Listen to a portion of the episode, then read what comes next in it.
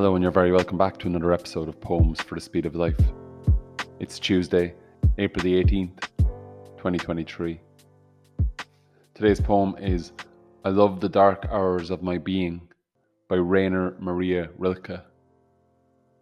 Rainer Maria Rilke was a poet who came from the old Austro Hungarian Empire, which existed until the end of World War I. This is the second piece by Rilke to feature in this podcast. You can find Go to the Limits of Your Longing in episode 41.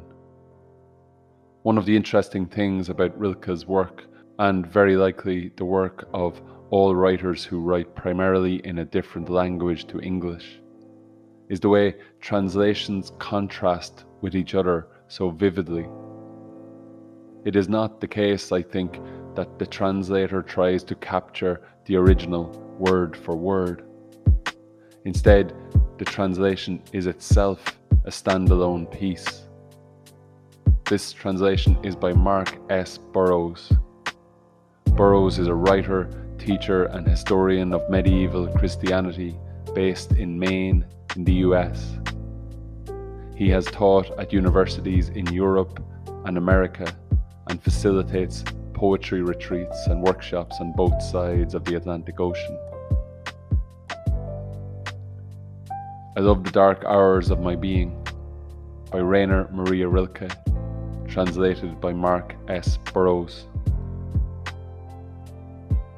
I love the dark hours of my being, for they deepen my senses. In them, as in old letters, I find my daily life already lived in holy words, so soft and subdued. From them, I've come to know that I have room for a second life, timeless and wide. And at times, I'm like the tree, ripe and rustling, standing above the dead boy's grave, gathering him in its warm roots fulfilling the dream he'd lost in sorrows and songs.